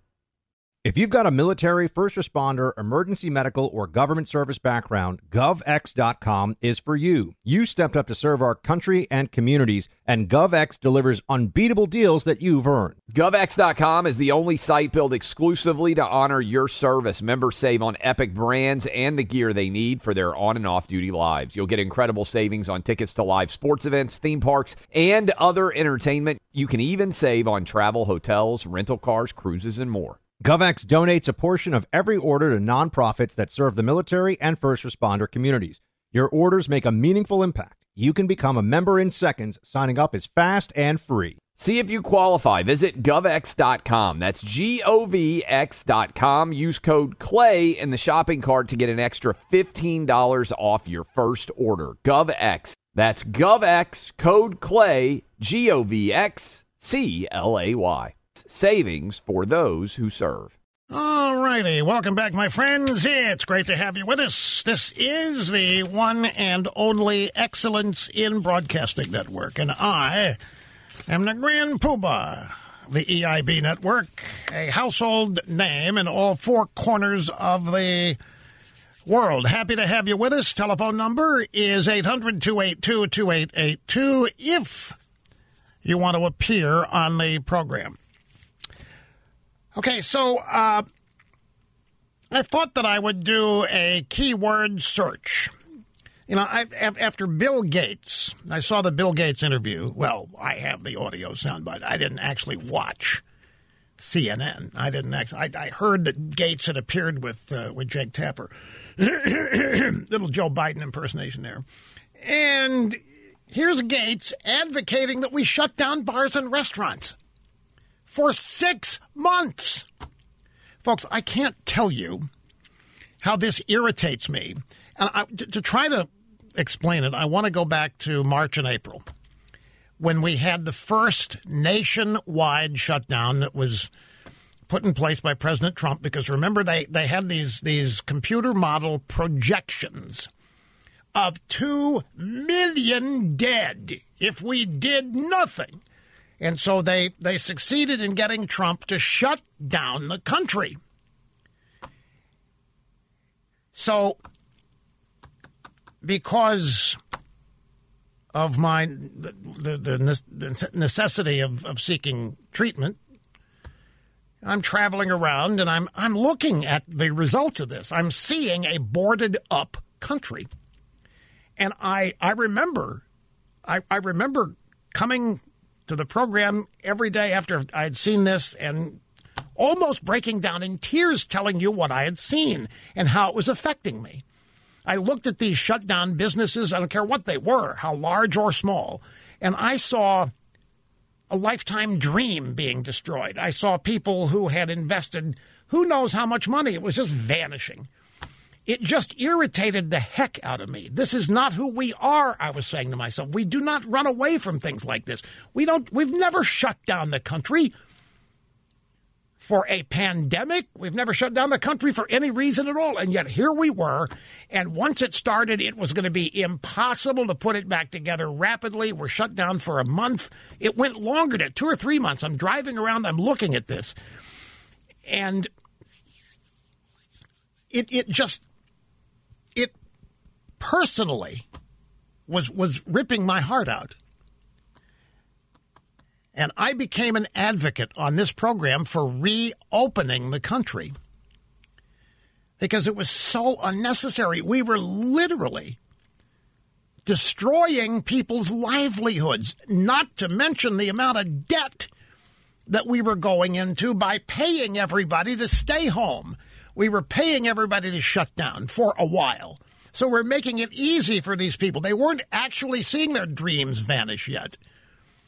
So now we're, we're, we're approaching $30 trillion in debt. Just mind boggling. So here comes Gates.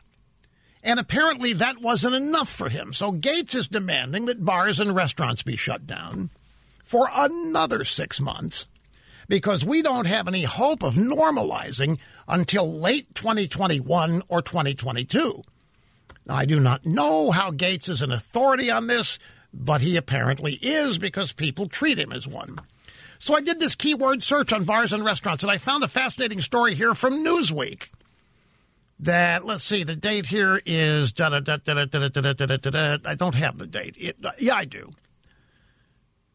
Yeah, I do. Why, it's just four days ago. Imagine that. Let me ask you this what percentage of new COVID 19 cases in New York do you think are attributable to restaurants and bars? Because these, these entities are being held up almost as an enemy. When Gates and the rest of these, like Cuomo and the rest of these people come along and point fingers at bars and restaurants, say, you need to shut down. Well, here is the number restaurants and bars account for less than 2% of new COVID 19 cases in New York. 2%? And this is who we're focusing on? This is who we're trying to portray as the enemy? Because that's what this is. Bars and restaurants, you guys, you got to shut down because that's where people gather. That's where people get together and they don't wear masks and all. And despite all of that, 2%, less than 2% of new COVID 19 cases in New York are accounted for by bars and restaurants. Now, during a press briefing on Friday, the New York Governor Andrew Cuomo said that private gatherings account for the vast majority of new statewide cases, while less than 2% are coming from bars and restaurants. Now, bars and restaurants, though, we're being told that they are high risk areas for the virus to spread. Yet they accounted for only 1.4% of new cases in New York. How can this be? So, once again, uh, we're being fed a bunch of misinformation. we are being fed a bunch of false enemies and false targets. For what purpose? Why in the world target bars and restaurants? What in the world could Gates's purpose be? At any rate, Elon Musk says that electric cars are going to require a lot more electric power than we currently have. Now, wait a minute. I thought we were going to have all the electric power we needed. With the Green New Deal, we're going to have brand new uh, windmills and we're going to have solar panels all over the place. Except, no, those kept those keep getting shut down. Uh, that's right. Tesla CEO Elon Musk says that we're going to need more electricity to power cars like his, a lot more. He said electricity consumption is going to double if the world's electric car fleets are electrified, increasing the need to expand nuclear, solar, geothermal, and wind energy generating sources. Uh, Elon, you have to know that we can't cover the needed electricity with wind and solar. It's not possible. Increasing the availability of sustainable energy is a major challenge as cars move from combustion engines to battery driven electric motors.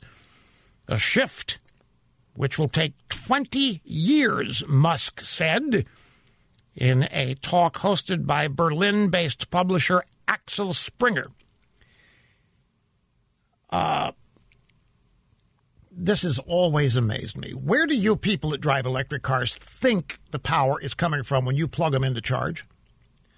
I, it boggles my mind. These people think that they are saving the planet, engaging in clean, renewable energy, when in fact, it is coal that is charging the battery in your car.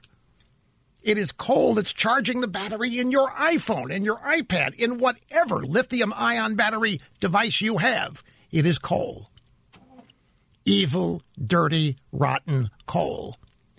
And now Elon Musk is saying that there will not be enough electricity to charge all the electric cars we are on tap to manufacture.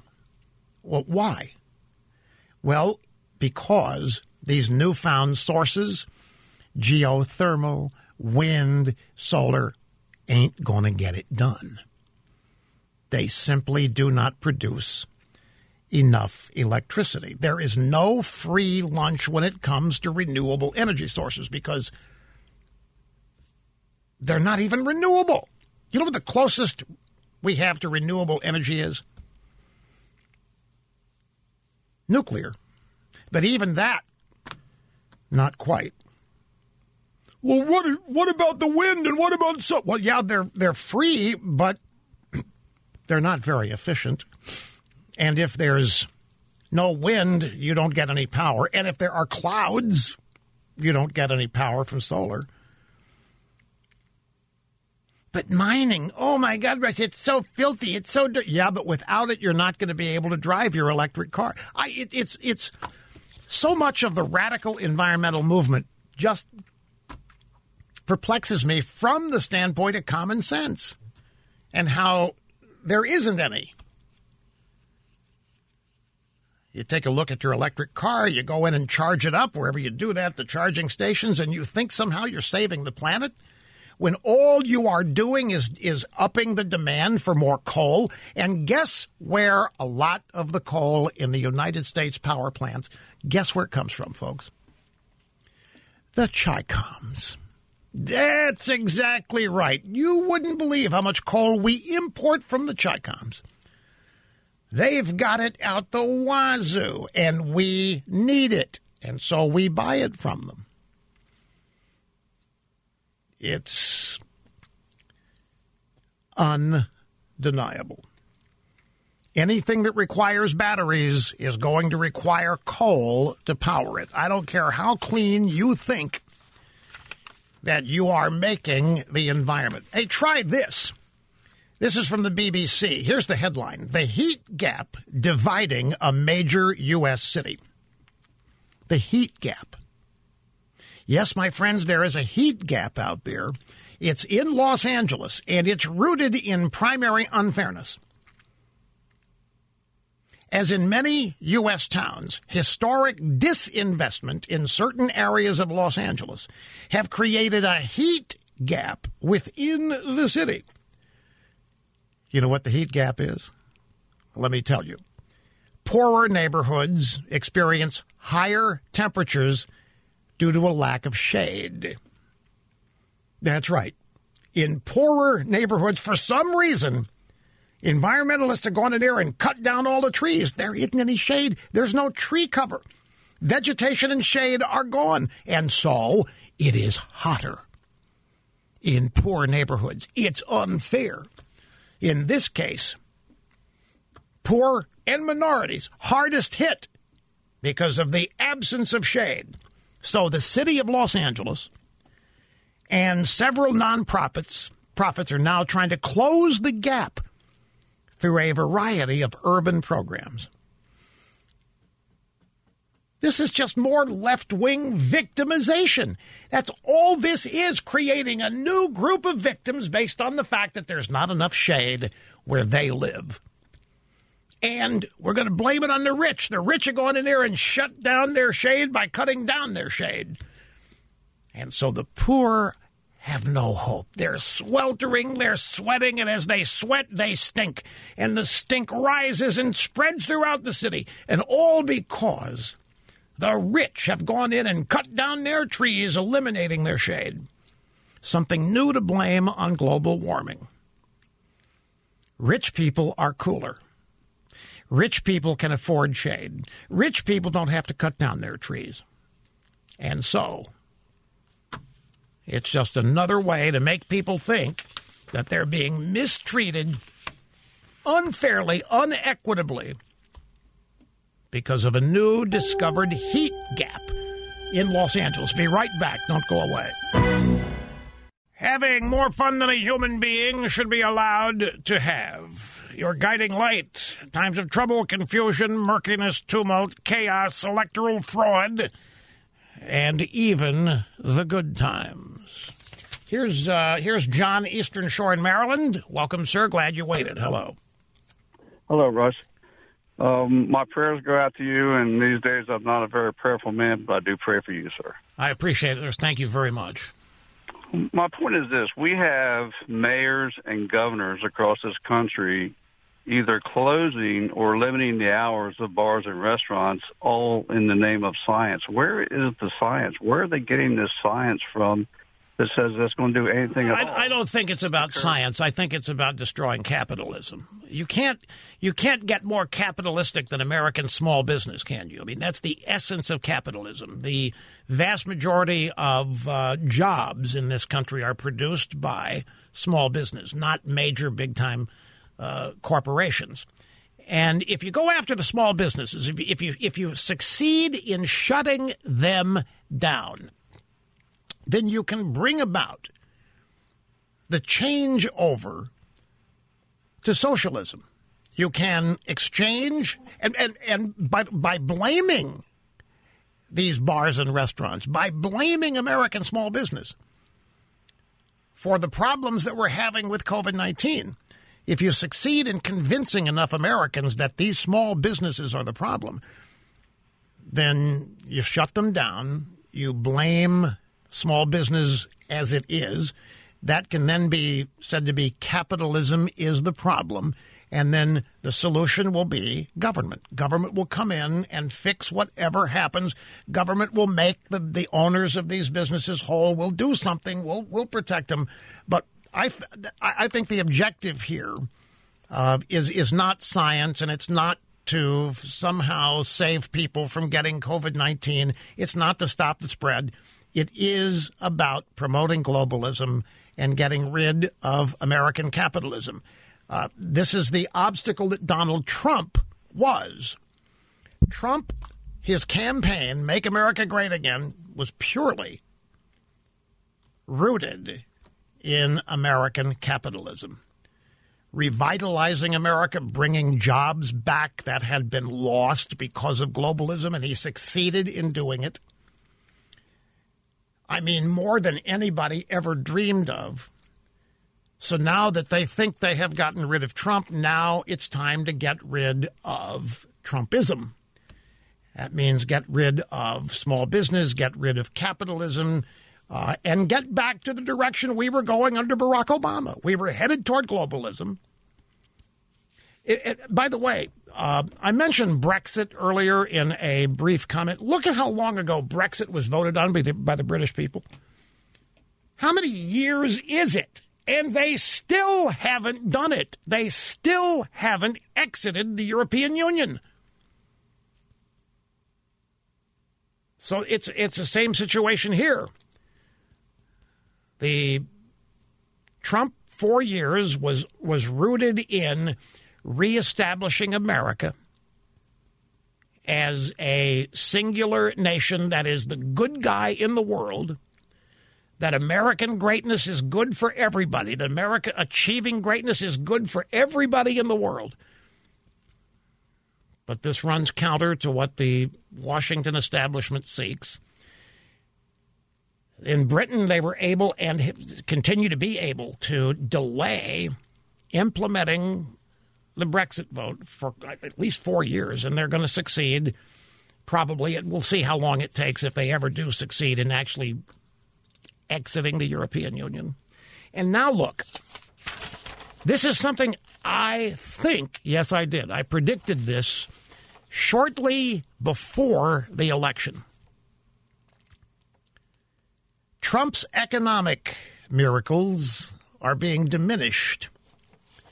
All of Trump's economic successes, all of his economic recovery, all of it is being diminished now by revisionists on the left. Here's a tweet from John Harwood. Alone among the 13 presidents since World War II, Trump will exit the White House with fewer Americans employed than when he started. He will have overseen punier growth in economic output than any of the previous 12 presidents. Now, this is an out and out lie, but this is exactly, they're going to end up giving Biden credit for the virus, for the, for the vaccine. Uh, they're going to give or Biden credit for reviving the U.S. economy. If you go back to the three and a half years of the Trump term before the virus hit, the economic output of this country was at a record high and it was continuing to grow, and it was all Trump. And now here comes the effort to say, yeah, but Trump's legacy is what happened after the virus hit. The virus is Trump's fault, and now look. Trump will leave the White House with fewer Americans employed than when he started. He will have overseen punier growth in economic output than any of the previous 12. Now, thinking people understand what the pandemic did to economies all over the world. But here comes the effort to say Trump was a disaster. Trump didn't accomplish anything.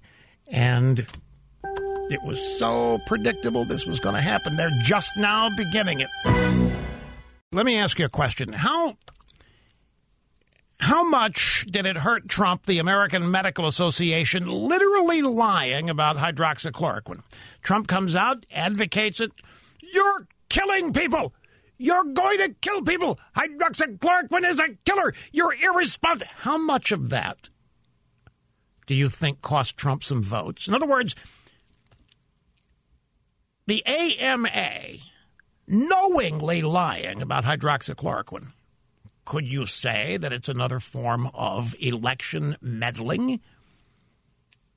I mean, how many people didn't vote for Trump because of what they thought hydroxychloroquine would do based on what he said. How many people bought into the idea that hydroxychloroquine can kill you and Trump is advocating that you take it? You, you mean, and there are countless other examples of this kind of distortion of things that Trump has said that now all of a sudden, guess what? They're perfectly fine. Everything's okay.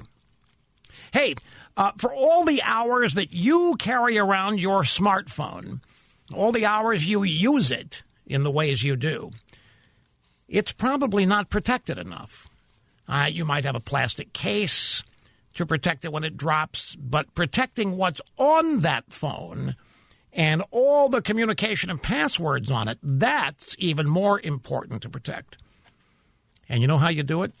It's so easy. It's called Norton 360. Norton 360 real time software protection that protects your phone and all your other devices like it. Include your computer, your tablet, anything else that you rely on to stay connected. Now, Norton 360 has a VPN, a virtual private network. It is so cool.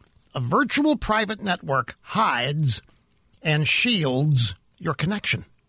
Nobody can see your connection. Nobody can hack you because they cannot see your connection.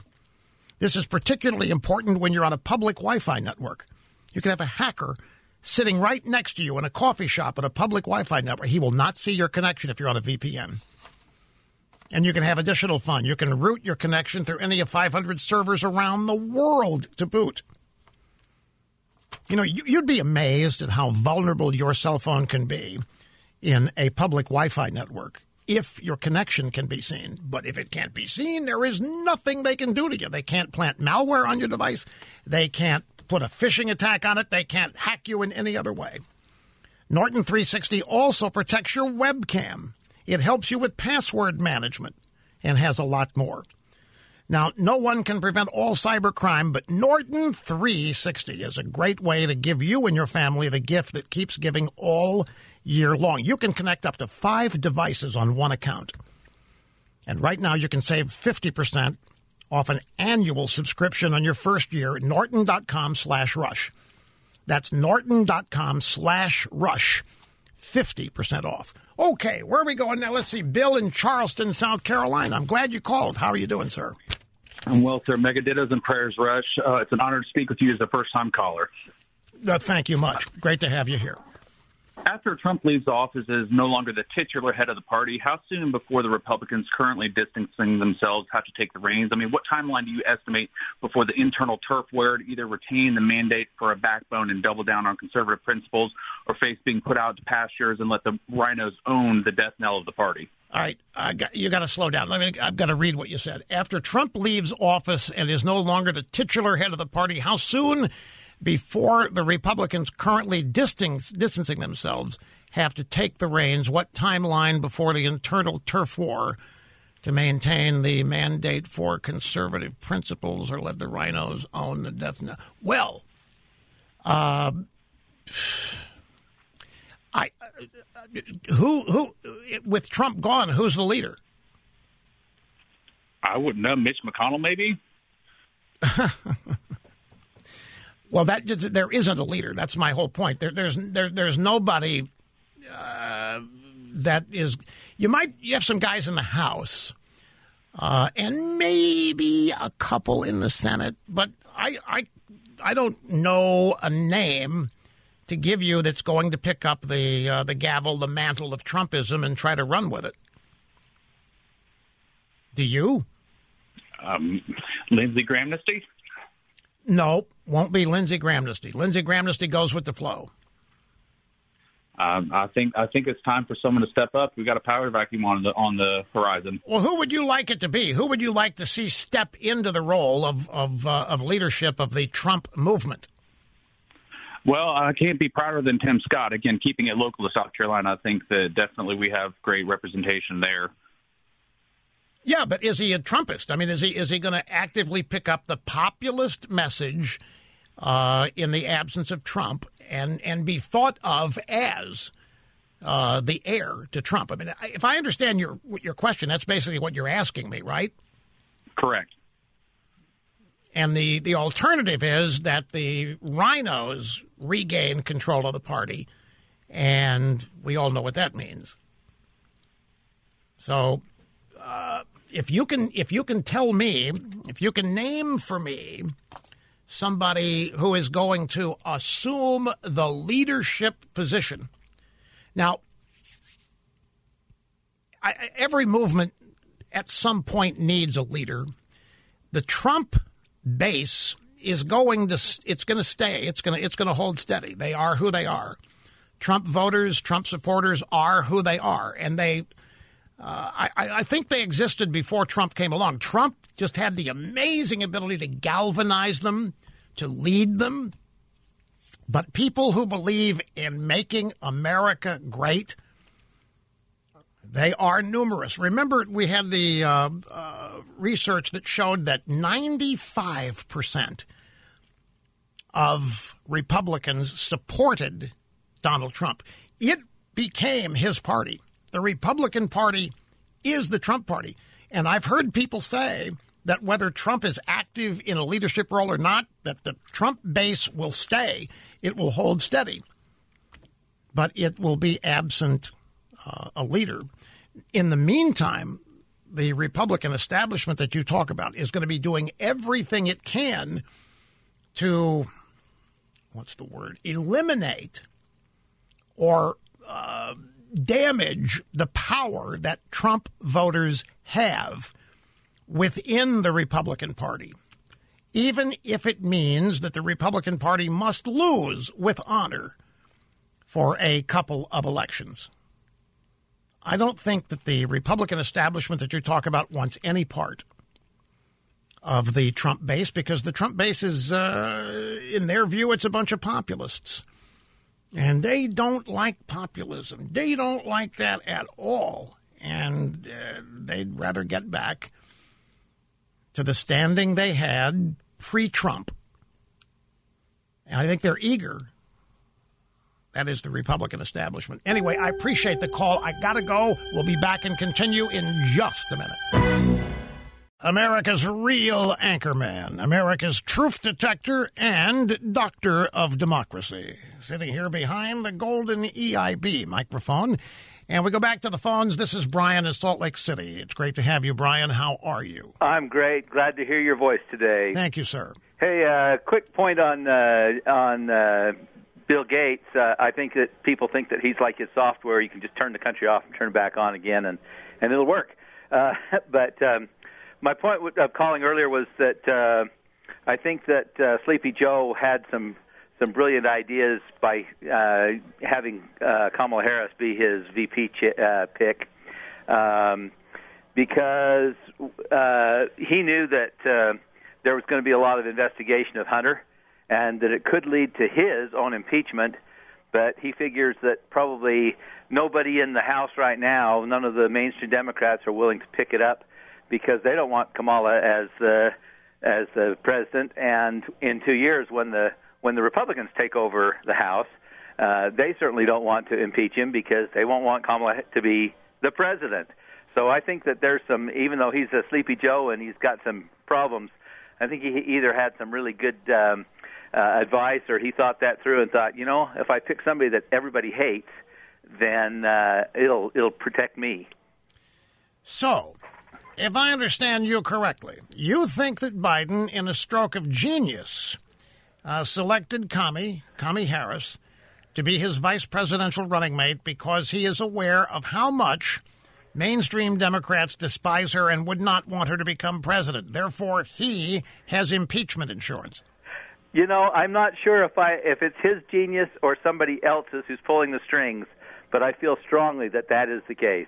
What about this alternative? What about, say, Barack Obama choosing Kami Harris? Because Barack Obama wants a radical leftist to be president and knows full well that Kami Harris could never be elected president on her own. The only way to make her president is to have Biden choose her and then somehow get rid of Biden or let that happen naturally. She's the Veep. She becomes president, never has to get elected, never has to go before the American people. And they've got their radical leftist socialist president built in. And it doesn't matter what mainstream Democrats think about it. Well, you know, that's a, that's certainly, uh, an alternative, and, and that could equally be as true. I don't uh, I don't necessarily favor one idea over the other. Uh, it kind of depends on who's really pulling the strings. And if it's Barack Obama, you're probably right.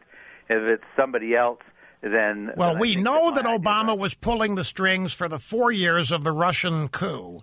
We know that Obama was behind all. We know that Biden was part of it. We know that Biden and Obama ran that show. I don't think Obama has given up any control over the Democrat Party whatsoever. I mean, how the hell does Biden become the Democrat nominee in the first place and then get elected president? How the hell does that happen? Of all people, Joe Biden, who happened to be Obama's Veep. That's it. Biden has never run for office successfully outside the Senate in his life. He has sought the presidency numerous times and never got past the early primaries. Now, all of a sudden, bammo. Not only is he the nominee, now he becomes president. And I, I do believe, and I really mean, I think that Biden serves at the pleasure of Barack Obama. We'll find out. It isn't. It isn't going to be long. Look, I appreciate the uh, the call. Here is Ed, Venice, Florida. Welcome, sir. Great to have you with us. Uh, glad to be on, Rush. Been a 30 year listener. Thank you, I'll sir. Get right to my point. Right to my point. With all due respect, I'm 61 year old Republican, and I've listened to mainstream conservative media such as yourself and Fox News, and I'm fed up with all of you. I'm fed up with Republicans, and I'm fed up with the media that supposedly backs Republicans.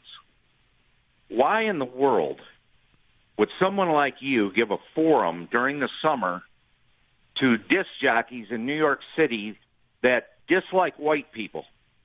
And why in the world would Sean Hannity have Cuomo on his show talking about how let's all get along and go to Yankee Stadium and wear masks during this supposed pandemic?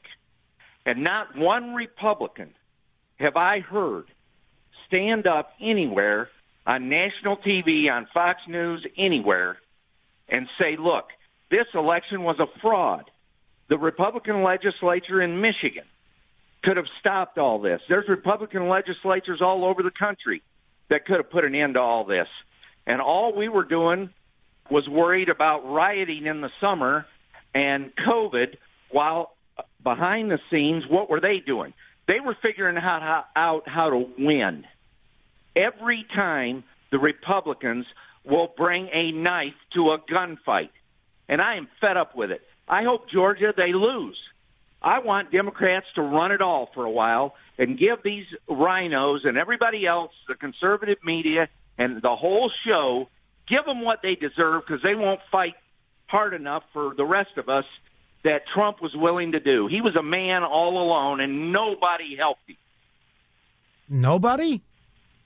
Nobody helped him, not to the extent that they could have. They wasted their time worrying about these riots in the streets, which were all a diversion, COVID, all this other stuff. And what were these states doing in the background? They were going, good, let them, let them do, we'll do the old rope a dope. Let them worry about all this. We're going to figure out how to win this election. You mean and steal it, don't you? What they did, uh, steal it, win it, whatever. The Republicans should have been smart enough and had guts enough to stop this. The commentators like yourself, with all due respect, you didn't see the stitches on the fastball on this one, Rush. You got diverted just like everybody else. Oh, let's worry about rioting and whether blacks like whites and whites like black and and buy into all this defund the police garbage. It was all a diversion. The whole time they were accomplishing what their goal was. Divert everybody away and get Well, Trump why didn't why didn't you call me this past summer and tell me this stuff then so I could have done something about it? Believe me, I tried. I've been listening to you every day for the past 30 years. And I was so disappointed in you and the other Fox News. I'm fed up with them. Juan Williams, Donna Brazile, the whole smeal. Hannity. I mean, you you talk about how gutless it is to be a Democrat. Well, look at our party. If I hear one more Republican, one more Republican, oh, abortion, abortion, abortion, support the military. Guess what? Abortion's a personal matter. It doesn't matter what the law is. And everybody knows you should support the military. What, are we supposed to feel better about ourselves because we believe in this? That doesn't win elections. It doesn't win. Well, uh, yeah, but I have my own theory about that, which I have shared with you uh, numerous times today, and I'll have to delay reminding you of it because I'm out of busy broadcast time since I stood aside and let you have your rant. Because we believe in fairness here at the EIB Network. Well, that's it, folks. Thank you so much for being with us today. Calypso Louis, Louis Farrakhan, by the way, calling the vaccine toxic waste. And white people a bunch of crackers if they're fool enough to take it. We'll have that and whatever else happens between now and then when we get back here tomorrow. Folks, thank you so much for being with us as always. Have a great rest of the day. Hey, have you ever used CheapOair? For years, and I really like it. With CheapOair, you can book online, use their app, or even over the phone. They've got great prices on over 500 airlines and millions of accommodations. They're my go to for travel planning. And if you join their Club Miles program, you can earn points to save on the cost of your travel. Book on the app and you get double points. Sounds like it's time I tried CheapOair. Call CheapOair at 855-247-3279 or visit cheapoair.com slash podcast. Grand Canyon University, a private Christian university in beautiful Phoenix, Arizona, believes that we're endowed by our Creator with certain unalienable rights to life, liberty, and the pursuit of happiness. GCU believes in equal opportunity, and the American dream starts with purpose. Whether your pursuit involves a bachelor's, master's, or doctoral degree, GCU provides a path to help you fulfill your dreams, offering over 330 academic programs as of September 2023. Find your purpose at Grand Canyon University, private, Christian, affordable. Visit gcu.edu.